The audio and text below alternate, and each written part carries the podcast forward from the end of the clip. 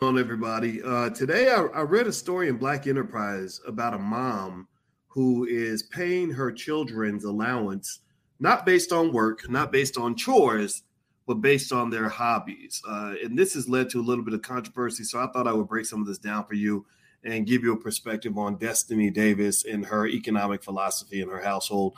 So get comfortable, buckle up your seatbelt. We're going to get started on the Black Financial Channel right now.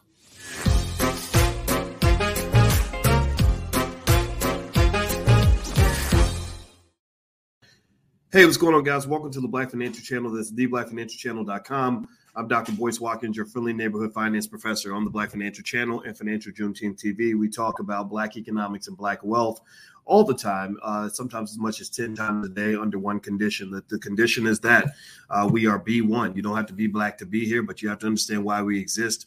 Uh, we put our community at the top of our priority list because we know that if we don't solve our problems, nobody will. Uh, also, B1 means that within the next 50 years, we believe that B1 children, our children, are going to lead the world when it comes to economics, wealth building, real estate, etc. Uh, that requires planning. You must plan ahead to make that happen. B1 also means we understand we must be one in order to be successful. That means working on uh, being intentional about developing healthy, strong relationships with other uh, Black and B1 minded people that you can bring into your space, that you can build with. Uh, because when you're fighting, you can't get wealthy. Uh, but when you are uh, peaceful with each other, you can actually create prosperity. If you agree with that philosophy, put a hashtag B and the number one of the chat, hashtag B1. Uh, hello, Rock and Anthony and Asias and Max Jerome. Good to see you, brother. All right, so let me read it. Let me jump into the story for today that I thought was really interesting. As you hit the thumbs up button, please hit the thumbs up button as you come in. There's a uh, story about a sister. Give me a yes or no if you saw this, this story in Black Enterprise about a sister that basically says that she pays her kids for um, uh, for her hobbies Eh, or passions as opposed to chores. Uh, her name is Destiny Davis, and it says uh, she said something on TikTok where she said she pays her daughter off her passions. Uh, she says, "quote I want my daughter to know and have a positive association with money and feel like I can choose something that I feel good about." Davis said in the video. Uh, now, she also says that uh, she chose to invest in her daughter's hobbies, quote, so that she can be more disciplined in it. But I do not incentivize with money things that she does not enjoy doing. Is that weird? Quote i didn't ask her i didn't ask her to get into gymnastics. I don't ever push or force her to stay in gymnastics. It's what she wants to do because there's no right or wrong way to do a lot of things we do as parents. Uh, she says at first i was like no way. And the more you explained it i was like yes way one woman said saving this idea for when my kids are older. Uh, so there are some people who love what she said, and then there's some people who had different opinions. And uh, also on Twitter, uh, she said she went viral after one user reposted saying, "quote Never considered this, but I like it." And uh, she said, "This is genius. Money for passion projects, not for chores, not for good grades, not for the basic things you're supposed to do and learn in life. You want to you want money to do extra or we can help you write a resume and practice interviewing so you can earn your own money independently. So uh, that's really interesting, right? So it sounds to me like she's being creative about money and how she's introducing money to her kids. I applaud her for that. I think that's really great. And uh, also, what I like about what Destiny is doing with her kids is basically it seems like she has one daughter if i'm not mistaken from the story. Maybe she has more uh, but that's what it looks like from where i'm sitting. Uh, she she seems to understand uh, something that i think is really important that we have to kind of get as black people that uh, that the slave culture doesn't always um, necessarily have to be the culture that we uh, that we connect to right? And by, by slave culture i mean that culture that says uh, give me a yes or no if you grew up like this where you grew up believing that you know you had to work your butt off and, and work yourself into an early grave in order to make money that you had to go do something that you hated that work had to be something that was not a labor of love but a labor of pain uh, how many of you grew up like that where you saw adults going to work and they were never happy about going to work. They would always say, "Oh, gotta go to work tomorrow," and then they would spend five days suffering, and then they would prepare for Friday. They'd say, "Thank God it's Friday." So literally, you spend five days of pain preparing for two days of comfort, which will basically only prepare you for five more days of pain. How many of you grew up kind of seeing that and that sort of pattern? And uh, also, how many of you have, have sort of concluded that maybe that's a little bit disturbing? Um, I, I, personally did. I said, My God, I don't want to live like that. And my beloved grandmother, Felicia, rest her soul, told me before she died, she said, uh, You do not want to spend your life doing something that you hate. That's a pathway to unhappiness. And I agree with her 100%. Now, here's what I want to uh, express in terms of breaking down some of this. You guys know my expertise area was actually financial psychology. That was what I wrote my dissertation on.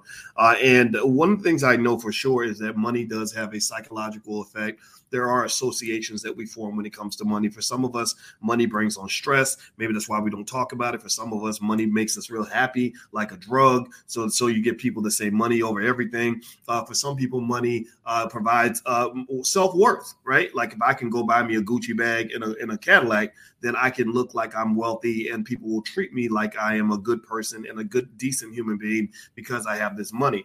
Uh, and so, effectively, we have to be thoughtful about how the money associations develop with our kids. Uh, one of the things that's interesting about this idea of paying your children for their passions is that it can either lead to um, an increased amount of discipline and opportunity or a decreased amount of discipline and opportunity, right? So let's say, for example, I have a child who loves basketball, and I say, look, I'm not going to make my son have to go and do things he doesn't want to do. Uh, I want him to go and just get paid to go play basketball. So every time you go to the basketball court, uh, I'm going to give you money because I want you to connect uh, your money with your passions. Okay, I get that. That that makes perfect sense. But here's the problem: um, if my son grows up not ever understanding that in order to get the things you want, you're going to have to spend an extensive amount of time sometimes doing the things you don't want, that that might lead to a lack of discipline in the child. Right? There are plenty of rich kids out here who get paid money to uh, sit around and smoke dope and hang out with their friends and and and you know drive around in, in, in fancy cars and go on vacations. Right? There are lots of rich kids who get exactly that, who get paid to do whatever the hell they want right? They, they just, you know, Shaquille O'Neal was talking about this the other day uh, on the Earn Your Leisure podcast, and he mentioned something about how he doesn't pay his kids just because they're his kids. He wants them to do something constructive in order to do that, right? So you have to be real careful about saying you should get just get money just because for whatever you're doing, no matter what it is uh, because then I could say, well, Dad, I decided to be a hooker. So can you pay me for being a hooker? I mean, that's my passion. I want to go and just sleep with people all day. So I should get money for that, right? Which I guess you could get money for that. But maybe that's not necessarily the same, the, the right incentive, right? Uh, but here's the thing here's the deal. Um, I think that w- when you go back to the fact that student loans and stuff like that is actually the cause of the wealth gap, that going to college actually has increased the wealth gap. A lot of that comes from the fact that a lot of students go to college. College itself is not the problem. It's when you go to college and you're simply following your passions that can get you in trouble. So, for example, I've seen students go to college and uh, and, and borrow $150,000 to get a degree in you know art history or something or or english literature or something that's very difficult to translate into an economic opportunity right so they're pursuing their passion right and they're thinking that well because it's my passion that that means that that's the thing i should be doing but uh, you haven't spent time thinking about how your passion fits into an economic model. Do you follow what I'm saying? Right. So it's not the passion that's a problem. It's not college that's the problem. It's it's the fact that the passion hasn't fit into an economic model. So if I pay my son to just play basketball and he doesn't have the ability to become a professional basketball player, I might be turning him into one of those guys who spends all his time on the basketball court but doesn't have the ability to provide for his family. Y'all, y'all probably know guys like that who love who lo- who have lots of things they love. Maybe I love y'all smoking weed. Maybe I love you know kicking it with my women. Maybe I love uh, uh, you know just playing Xbox. But if I can't translate that into an economic model, then I'm to be just a, a weed smoking, you know, woman chasing Xbox player who can't take care of his kids. Do you follow what I'm saying? Give me a yes in the chat to, to let me know that you get what I'm saying. Okay. Uh, and hit the thumbs up button. Take a second, please hit the thumbs up button. And also, if you want to learn more about investing and one of the key sources to wealth uh, through the stock market, which actually allows a lot of people to make money without even working. Uh, it's been this has been going on for hundred years. Black people just they didn't teach you that in school. But if you want to get started, learn more, just go to firstsharestock.com. Firstsharestock.com. I have a free training there to get you deeper into the stock market. I'll send you lots of free information to help you get ahead on that. So feel free to um, take a look at firstsharestock.com. So so here's my conclusion on uh, this uh, sister Destiny. I applaud the fact that she's being so creative. Um, I g- agree 100% that your uh, economic situation should not be tied to things that you hate. Uh, money, it, it, it's best when it's tied to things that you love. Uh, for example, I love what I do every day, and uh, and I make money at it, and I make more money at it because I love it and, and I'm good at it, right? Uh, but but remember, the number one thing, the number one key idea here is that you you you, you want to make sure that the kids in my view this is just uncle boyce talking here I, I could you know this is not perfect information but this is my perspective you want to have make sure you have two things one is discipline right All right. So if I see over the horizon that I can make money doing what I love, maybe I've got to do some things I don't love in order to get there. Right. Typically, heaven is uh, the bridge to heaven is made out of bricks of hell. Right. And if I can't get through the hell, I can never get to the heaven.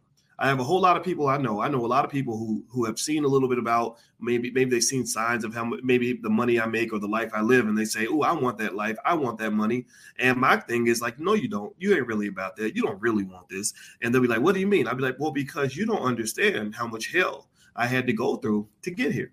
I don't think you, based on what I, what you're showing me, have the desire or ability to make the sacrifices necessary to even get to this destination right? You want to be on the beach in Tahiti, but you don't even want to get on an airplane, right? So a lot of times uh, with kids, I think it's important to help them understand that look, you're gonna have to go through some things you don't want to do. You're gonna have to experience some discomfort to get to the point where you have the life that you know is is is a, a road paved with gold. Uh, secondly, the second thing that I think kids have to receive is um, the, uh, the understanding of business models so that when you do find something you're passionate about, you can tie that to a business model. So let's go to the example I mentioned earlier about a um, a kid who loves basketball, and I'm I'm their parents, and I'm, and I'm paying them, you know, to play basketball. Well, if that kid understands business models, then he might grow up and say, you know, I can't be a basketball player because I'm not tall. I'm not. I'm, I'm, I'm only five foot nine, but I could be a sports agent.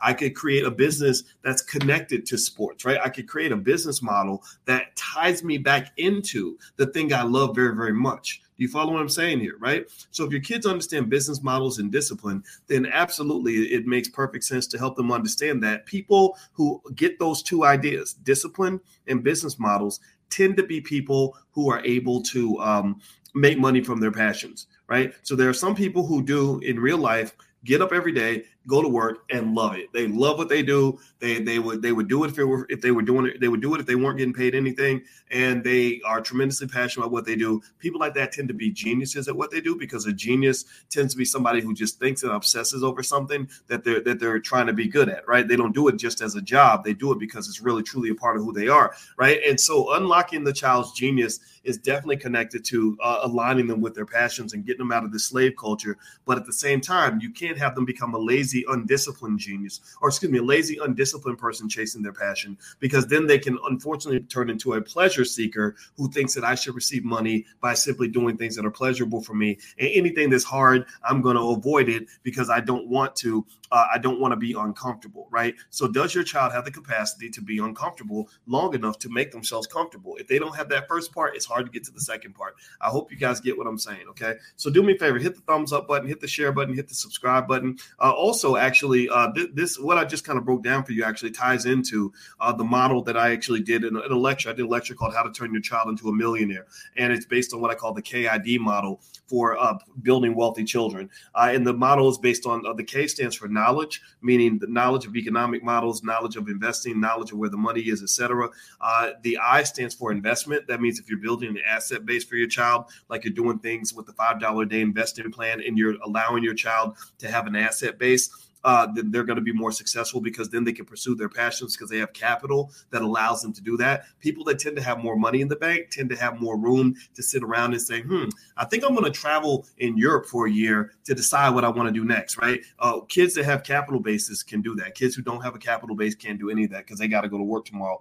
And then the other, um, the, the D stands for discipline, right? Discipline pretty much means uh, you know, do, do you does your child simply have the discipline to work through the storm to get to the sunshine, right? And so, uh, if you want to know more about this type of thing, uh, we actually have a business school for children in the Black Business School. You can feel free to check it out. It's uh, blackmillionairesoftomorrow.com. I'll try to put the URL on the screen. There we go. It's blackmillionairesoftomorrow.com. The first month is actually free, so feel free to go take a look at that. All right, guys. Uh, I'm going to get out of here. I hope you guys have a wonderful day, and I hope that this conversation was helpful to you. Um, and I encourage you keep investing. Make sure that this week you're buying your shares of stock. Do that every week. Do it consistently. Set it on autopilot, and also keep thinking uh, because you you are making progress and you're setting a pattern for the next generation. That's the big win. The big win is not just what you're going to receive in the next five years; it's what your family is going to receive over the next 50 years. So keep focused on the next 50 and don't get, get distracted by the next five. Okay. All right, guys. Have a good day. I'll see you soon. Love you. Talk to you later. Bye bye. Peace.